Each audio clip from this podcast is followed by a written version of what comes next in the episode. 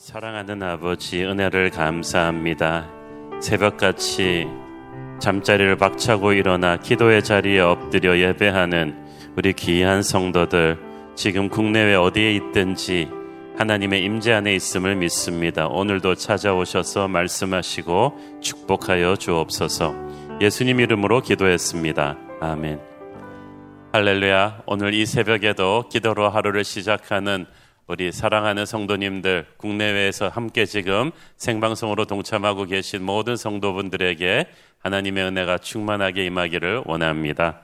오늘 우리에게 주신 하나님의 말씀은 사도행전 7장 30절부터 36절까지의 말씀입니다.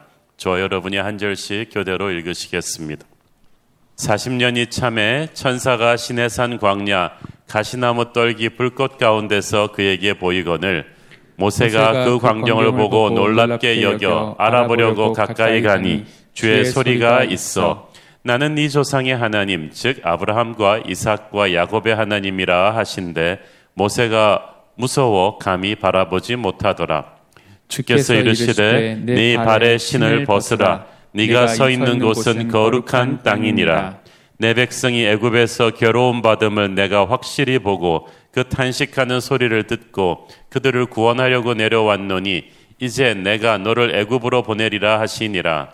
그들의 말이 누가 너를 관리와 재판장으로 세웠느냐 하며 거절하던 그 모세를 하나님은 가시나무 떨기 가운데서 보이던 천사의 손으로 관리와 속량하는 자로서 보내셨으니 이 사람이 백성을 인도하여 나오게 하고 애굽과 홍해와 광야에서 40년간 기사와 표적을 행하였느니라. 아멘. 어제 우리는 하나님께서 이스라엘의 지도자로 세우실 모세를 어떻게 애굽에서 40년간 이 왕자 수업을 시키셨는지를 배웠습니다. 모세의 실력을 갖춰 주셨죠. 하지만 모세가 마흔이 되었을 때 모세는 가진 것 모두를 잃고 도망자가 되어 광야 생활을 하게 됩니다. 평범한 광야의 여인과 결혼해서 자식을 낳고 양떼를 치면서 40년간 그렇게 늙어갑니다. 자신만만하던 모세가 낮아지고 겸손해졌습니다. 하나님께서는 사람을 쓰시기 전에 먼저 사람을 이렇게 비우십니다.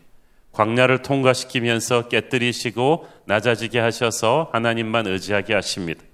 그런 의미에서 이 광야의 시간은 저주의 시간이 아니고 오히려 하나님과의 관계가 아주 깊어지는 시간입니다.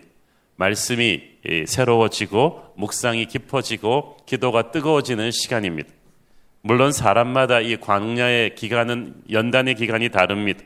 하나님께서 그 사람의 영적인 체질과 수준 그리고 자아가 얼마나 센가에 따라서 다르게 이 인내의 터널을 통과하게 하시는데 요셉이나 다윗의 경우는 한 13년, 모세는 40년을 걸려서 이 광야 생활에서 연단을 받습니다.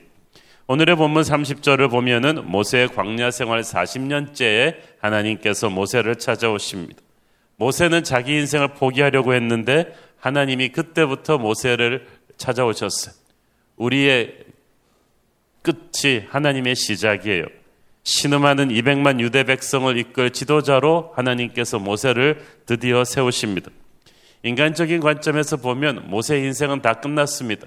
이제 은퇴할 나이가 한참 지난 노인에 불과했는데 하나님의 관점에서는 그때가 바로 모세가 쓰임 받기에 최고의 시간이었습니다. 하나님께서 시내산 광야 불꽃 속에서 모세에게 나타나셨습니다. 아니 모세가 시내산에 가셨, 갔을 때 이미 하나님께서 그를 기다리고 계셨습니다. 오늘 이 자리에도 여러분이 기도하러 오시기 전에 하나님이 먼저 와서 기다리고 계십니다. 우리가 하나님을 만나기를 원하는 것보다 하나님이 우리를 더 만나기 원하시기 때문입니다. 하나님이 우리에게 나타나실 때 우리에게 거룩한 충격이 옵니다. 모세가 단순히 불타는 떨기나무를 보고 쇼크받은 거 아닙니다. 목동생활 40년에 불타는 떨기나무는 숱하게 보아왔습니다. 그런데 그날 그 불은 달랐어요. 떨기나무가 불은 붙어 있었지만 타서 없어지지 않았어요. 계속 불타고 있었습니다. 인간의 불과는 다른 하늘의 불임을 모세는 직감했습니다. 아주 평범한 것도 하나님이 임재하시면 비범하게 변하죠. 예배란 그런 것입니다. 찬양도 설교자도 이 교회 건물도 늘 보는 것인데 어느 순간 하나님이 임재하시면 하늘의 영광이 느껴집니다. 그날은 공기가 다릅니다. 하나님이 임재하는 예배 시간에는 그런 충격이 있습니다. 하늘로부터 내려오는 어떤 묵직한 하나님의 임재가 있습니다.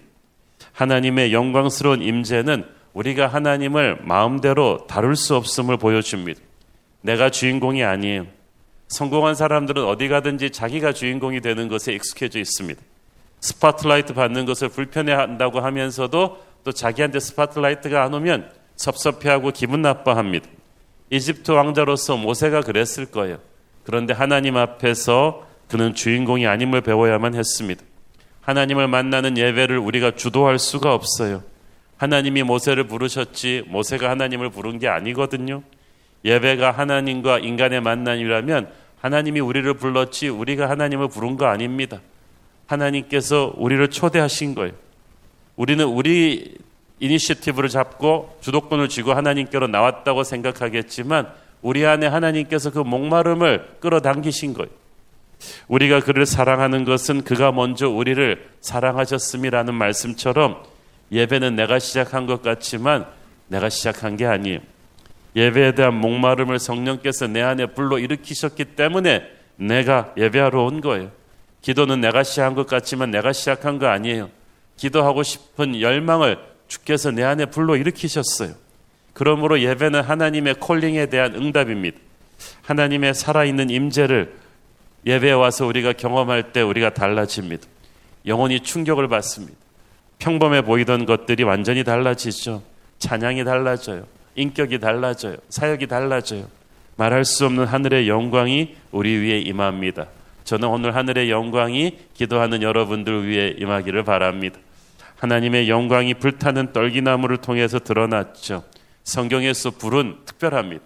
하나님의 능력을 상징합니다. 무에서 유를 창조하는 능력, 어둠을 물리치고 빛을 가져오게 하는 능력, 더러운 것을 깨끗하게 하는 능력, 역사를 만드는 능력, 불은 우리를 한 단계 높은 차원으로 끌어올리는 성령의 폭발하는 능력이에요. 오순절 다락방 사건 때 불처럼 바람처럼 임했던 성령처럼 하나님의 불은 새로운 역사를 만들어낼 것입니다. 하나님의 불이 임해야 우리가 능력 받을 수 있고 하나님의 불이 임해야 우리가 새로워질 수 있는 줄 믿습니다. 하나님은 모세에게 말씀하셨습니다. 네가 서 있는 것은 거룩한 땅이다. 출애굽기에 보면은 거룩한 땅이니까 너무 가까이 오지 말라고 하셨어요. 하나님이 무서운 분이셔서가 아니라 거룩한 분이시기 때문이고 우리가 그 거룩을 감당할 수 없기 때문에 경솔이 가까이 다가가면 죽기 때문입니다. 하나님은 마치 핵 발전소와도 같아서 우리가 하나님을 대할 때 자유롭게 대하지만 함부로 대해서는 안 됩니다. 핵 에너지는 우리 모두에게 큰 혜택을 주지만 그거 함부로 다루면 끔찍한 재앙이 오죠. 사람이 하나님을 대할 때도 마땅히 조심해야만 합니다. 하나님은 마치 이렇게 말씀하고 계신 듯 합니다. 내게 오라. 그러나 경솔하지 마라. 함부로 오사는 안 된다. 오만하고 죄 가득한 마음을 버려야 한다. 조심스럽고 겸손하게 오라. 그리고 내게 와서 예배하라고 하십니다. 그리고 하나님께서 모세에게 신발을 벗으라고 하시죠. 그것은 첫째 회개와 정결의 명령입니다. 세상에서 묻히고 온 죄의 먼지들을 그대로 가지고 하나님의 임재 앞으로 들어올 수가 없습니다. 아무리 재주가 많아도요, 거룩이 없으면 하나님께 쓰임 받을 수가 없어요. 그래서 회개가 필요합니다. 회개하는 심령에 하나님의 불이 임해요. 하나님의 불은 우리를 정결하게 하는 불이에요. 우리 안에 우리도 모르고 있던 죄된 생각과 우상들과 모든 것을 구석구석 살피시면서 거친 것들을 드러내시고 뽑아내시는 체험을 하게 하십니다. 이 과정이 처음에는 고통스럽지만 이 회개를 하고 나면 성령의 불이 통과하는 회개를 하고 나면 자유함이 옵니다. 기쁨이 옵니다. 신발을 벗으라 하면 또 옛사람의 잔재를 벗어버리는 것입니다. 과거의 상처로부터 비롯된 미움과 절망으로부터 자유합니다. 과거의 습관과 인간관계와 취미생활과 집착하던 모든 것으로부터 우리가 모르게 중독되어 있던 모든 것들로부터 자유합니다. 배가 큰 바다로 나가기 위해서는 반드시 부두에 매둔 밧줄을 끊어버려야 하듯이 우리를 얽매고 있는 모든 옛사람의 굴레로부터 자유함을 얻는 것입니다. 성령께서 옛사람의 잔재로부터 자유할 수 있는 능력을 주세요. 또 신발을 벗으라는 것은 하나님 앞에서 무기력해지는 겸손입니다. 신발을 벗고 나면 이 광야에서는 신발 벗은 수 있는 데가 아니에요. 모래가 불같이 뜨거워요. 뱀이 막 나오는 곳이에요. 그런데 대책 없이 거기에 서 있게 되는 거예요. 신발은 인간을 보호해 줄 수 있는 인간적인 도구죠. 그것을 벗어버림으로써 모세가 무방비 상태가 됩니다. 이제 하나님이 도와주시지 않으면 모세는 다치고 죽을 수가 있어요. 그래서 나의 운명을 온전히 주님께 맡기는 거예요. 예배란 그렇게 하나님 앞에 한없이 약해지는 것입니다. 목의 힘을 빼고 계급장 빼고 그분의 임재 앞에 어린아이처럼 겸손히 엎드리는 것입니다. 진정한 예배자의 자세는 모든 방어막을 내려놓고 무릎 꿇고 그분 앞에 자유로워지는 것입니다. 겸손해지는 것입니다. 낮아지는 것입니다. 내가 작아지면 그분이 커지십니다. 내가 죽으면 그분이 살아나십니다. 내가 낮아질수록 그분이 높아지세요. 우리의 육체는 주님의 영광을 가로막아요. 그래서 우리의 육체가 죽어야 합니다. 하나님의 영광의 임재 앞에 그래야 온전히 덮일 수가 있고 그때 하나님은 우리를 다시 일으키셔서 사용하실 것입니다. 34절 함께 읽습니다. 내 백성이 애굽에서 괴로움 받음을 내가 확실히 보고 그 탄식하는 소리를 듣고 그들을 구원하려고 내려왔노니 이제 내가 너를 애굽으로 보내리라 하시니라. 하나님은 우리의 고통을 외면하는 분이 아니십니다. 그는 우리가 어둠 속에서 홀로 외롭게 눈물 실때그 눈물을 다 헤아리셨습니다. 부르짖음을 듣고 계셨습니다. 같이 마음 아파하십니다. 팔을 걷어붙이고 우리의 현실 속으로 뛰어들어와 우리의 손을 잡고 걸어가십니다. 하나님의 마음은 항상 그렇습니다. 모세는 바로 그 하나님의 마음을 사람들을 치유하고 축복하고 구원하시려는 아버지의 마음을 자기의 마음으로 품었어야만 했습니다. 그것이 영적 리더가 되는 기본입니다. 모세는 이때까지 자기 인생 문제만 생각하느라고 수백만 고통받는 이스라엘 백성들을 향한 아버지의 마음을 갖지 못했습니다. 내 인생을 향한 하나님의 뜻만 생각했지 열방을 향한 하나님의 뜻에 대해서는 헤아릴 겨를이 없었어요. 이전에 모세는 실력도 있었고 혈기도 있었지만 아버지의 마음이 없었습니다. 그러니까 조급하고 거칠었습니다. 애굽에서 닦은 세상적인 실력은 하나님이 쓰실 거예요. 그렇지만 내 힘으로 내 생각으로 하겠다는 내가 중심이 되어야 된다는 애굽적인 생각, 옛사람적인 생각은 반드시 털고 가야만 했죠. 광야에서 하나님이 그것을 깨뜨리셨습니다. 광야에서 깨우지고 나니까 모세가 영의 눈이 뜨였어요. 불타는 떨기나무의 임재 앞에서 하나님의 임재 앞에서 영의 눈이 뜨이고 나서 나를 넘어서 민족을 보게 되었어요. 열방을 보게 되었어요. 하늘 아버지의 그 사랑의 마음을 느끼게 되었습니다. 이 마음은 사람들을 두렵게 하려는 마음이 아니고 축복하는 마음입니다. 사람들은 하나님께 대해서 오해가 많아요. 오해하기 때문에 제대로 예배하지 못합니다. 그러나 아버지의 마음을 알게 되면 하나님에 대한 오해가 풀리죠. 진정한 예배를 통해 우리는 아버지의 마음을 알 수가 있습니다. 아버지의 마음을 알고 아버지가 하고 싶으신 것이 무엇인지를 알게 될 때 우리는 비로소 하나님의 일꾼이 될 수 있습니다. 진정한 예배를 통해 이 아버지의 마음을 알지 않고 사역을 하면요. 사역이 힘들면 금방 지쳐요. 금방 나가 떨어져요. 그러나 아버지의 마음을 예배를 통해 체험한 사람은 평생 주님께 날마다 새로운 마음으로 헌신할 수가 있습니다. 인간적인 리더십의 눈으로 보면은요, 사람들을 야단치고 몰아붙이게 됩니다. 그런데 아버지의 마음으로 보면 용서하고 사랑할 수 있게 되죠. 모세가 그 마음을 갖고 나서 비로소 진짜 리더가 될 수 있었습니다. 34절 말씀은 하나님께서 어, 예배자로 변한 모세에게 아버지의 마음을 공유해 주셨던 것이 하나님은 이제 모세에게 하나님의 일을 맡기기를 원하십니다. 34절 후반부에 보면은 이제 내가 너를 애굽으로 보내리라 하시니라. 이제부터 하나님이 임명장 준 거예요. 40년 전에는 하나님이 보내지도 않았는데 모세가 막 백성들의 구원자가 되려고 나섰다가 실패한 거고 이제는 하나님이 보내시는 거예요. 하나님이 보내시면요, 이제부터 기적이 시작됩니다. 당시 세계 최강대국인 애굽의 한복판에서 노예생을 하고 있는 200만 민족을 해방시켜 데리고 나오는 일, 이게 쉬운 일이겠어요? 최첨단 무기로 무장한 세계에서 가장 강한 애굽의 군대가 가운데 서 있는데 또 홍해를 거쳐서 시나이 반도를 거쳐서 200만이 넘는 사람들을 이렇게 데리고 약속의 땅까지 오면은 하루에 들어가는 식량만 얼마겠어요.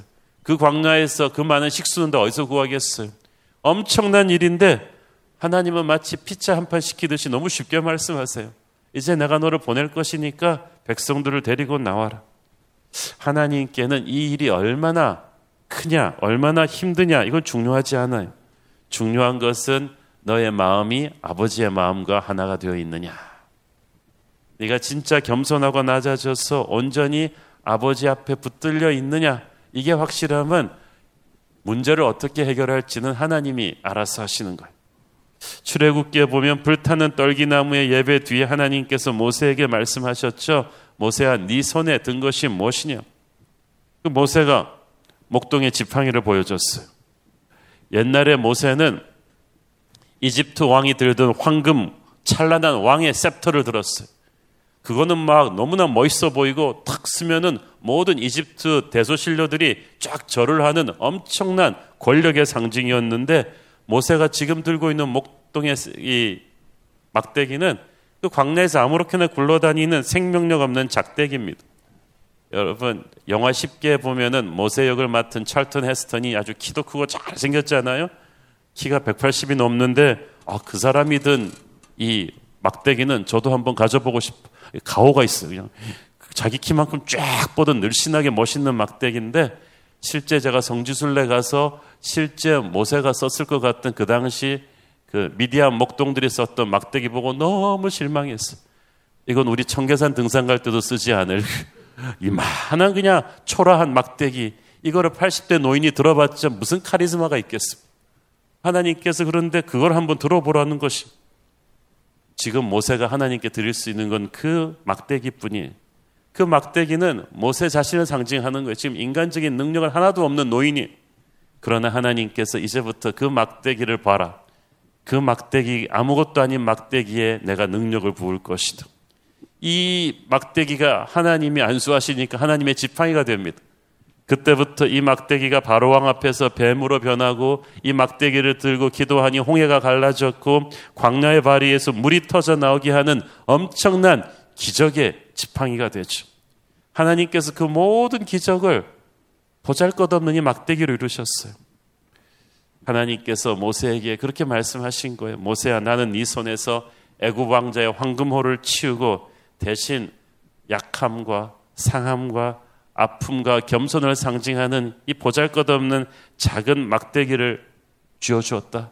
이것은 소망이 이루어지지 않은 이 황폐한 광야에서 취한 것이다. 그러나 이제 내가 그것을 나의 능력의 지팡이로 어떻게 바꾸는지를 너는 보아라.